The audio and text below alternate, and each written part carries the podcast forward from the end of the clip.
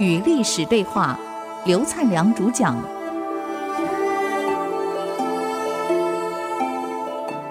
我是刘灿良。我们谈到一个组织里面，那么所有这些阶层有共同特征。第一，一定结党成群，臭味相投。第二，贿赂、造谣、贪婪，这是他们共同特征。所以他们结合起来，就在伺机找霍光有什么把柄会在他手里，一旦抓到了，你完了，没戏了。所以他们到处都在收集霍光的所有一切行为举止，还有霍光的所有的行动行程啊，每天干什么，通通要控制住。这跟他的吕后很像啊。吕后当时为了篡位，买通所有宫中男女，任何人进宫跟皇上讲话，谁进宫谁做什么事，通通当天马上密报吕后。所以宫里一举一动，刘邦的一举一动，刘邦跟谁互动跟谁讲话，吕后清清楚楚。同样他们也是一样啊，把霍光周围的人买通，一举一动，霍光的行为举止行程全部要查清楚。这一天就利用霍光到京城附近叫广明亭的地方，广大的广，明白的明，良田的亭，到广明亭去检阅御林军。因为霍光是宰相嘛，所以他必须要了解御林军保护皇上的这个这个国家警卫队，一定要彻底了解。所以去检阅的时候，这仪仗队呢浩浩荡荡，很庄严，声威如同天子。那么这是第一个把柄了。你做个宰相，怎么可以仪仗队这么浩大啊？简直是个天子一样，找到了。第二，这个跟当年商鞅被陷害的时候，也是因为他的仪仗队浩浩荡荡，形同这个秦王。所以各位，我们当主管的千万记得，所用的一切不能超过董事长啊，要谨慎啊。后来霍光把一名校尉，当然不是很高的军官呢，调到他的大将军府里面，作为他的幕僚。这上官桀就抓住第二个把柄了，你居然敢调校尉到你府里当幕僚啊！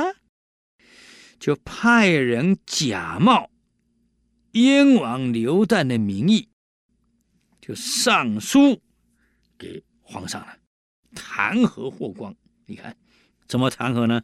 第一，霍光离开长安城到广明亭去剿阅御林军的时候啊，路上禁止行人，还派大官，当然就把它扩大，表示他犯了罪很大，还派大官先行，整个警卫一队，哎呦，那比照天子啊！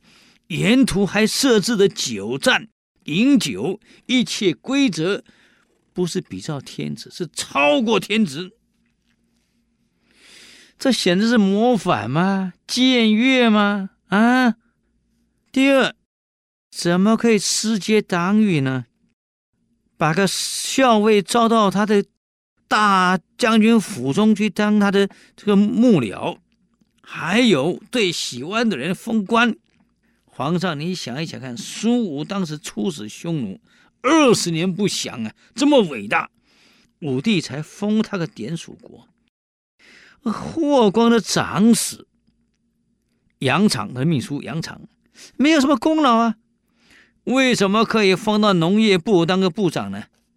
当时叫收吏都尉，等于现在农业部的部长。霍光又擅自精选自己幕僚中的校尉。总之，霍光的行为行动生活比照皇上，比照天子，这已经是僭越了。第二，又私结党羽。第三，为了私结党羽，选择自己的幕府不打紧，还乱封他的人啊！我们担心啊，这个人如此的嚣张狂妄纵恣，我担心霍光可能有一天会造反。我是刘家的人，刘旦啊，是先皇的儿子。为了保护好我们的皇室，我愿意归还燕王的府玺，我愿意入宫当皇上您的侍卫长，来保护您，来监视奸臣的一举一动，免得霍光这个大奸贼将来一旦谋反，皇上你怎么办啊？啊，所以我愿意入宫，我愿意不要当燕王了，我就回来当个警卫长保护您。这个奏折上去以后啊，趁霍光出宫视察部队的时候，这个奏折上去了。光个奏折上去不够啊，你看上官桀、上官安还联合宫中所有的倾覆自己的官吏，结合起来，准备早朝的时候再提这件事情，把这个奏折再翻出来提，然后宣告给所有在场的政府的官员。商弘羊呢，也拉领了一帮自己的人，决定就这个奏折来议定霍光该当何罪。如果当场就判下有罪，霍光拉出去砍了、啊，那么上官桀当上宰相，你想想看，不就结束了吗？啊！这个书上去以后啊，昭帝看到奏折了，下诏查办。第二天早朝的时候，霍光知道有人上书弹劾自己了，就躲在晋朝晋皇宫的时候旁边一个小房子叫书画室，就躲在里面不出来了，不太敢出来啊，不敢入殿。好啦，早朝啦，这霍光是宰相兼大将军，昭帝问了，大将军在哪呀？早朝怎么没看到大将军呢？上官桀赶快回答，因为燕王控告弹劾他，他不敢进宫，自知有罪。皇上，像这样他都承认有罪了，皇上你要不严办的话，让霍光一旦谋反得手，这国家怎么办啊？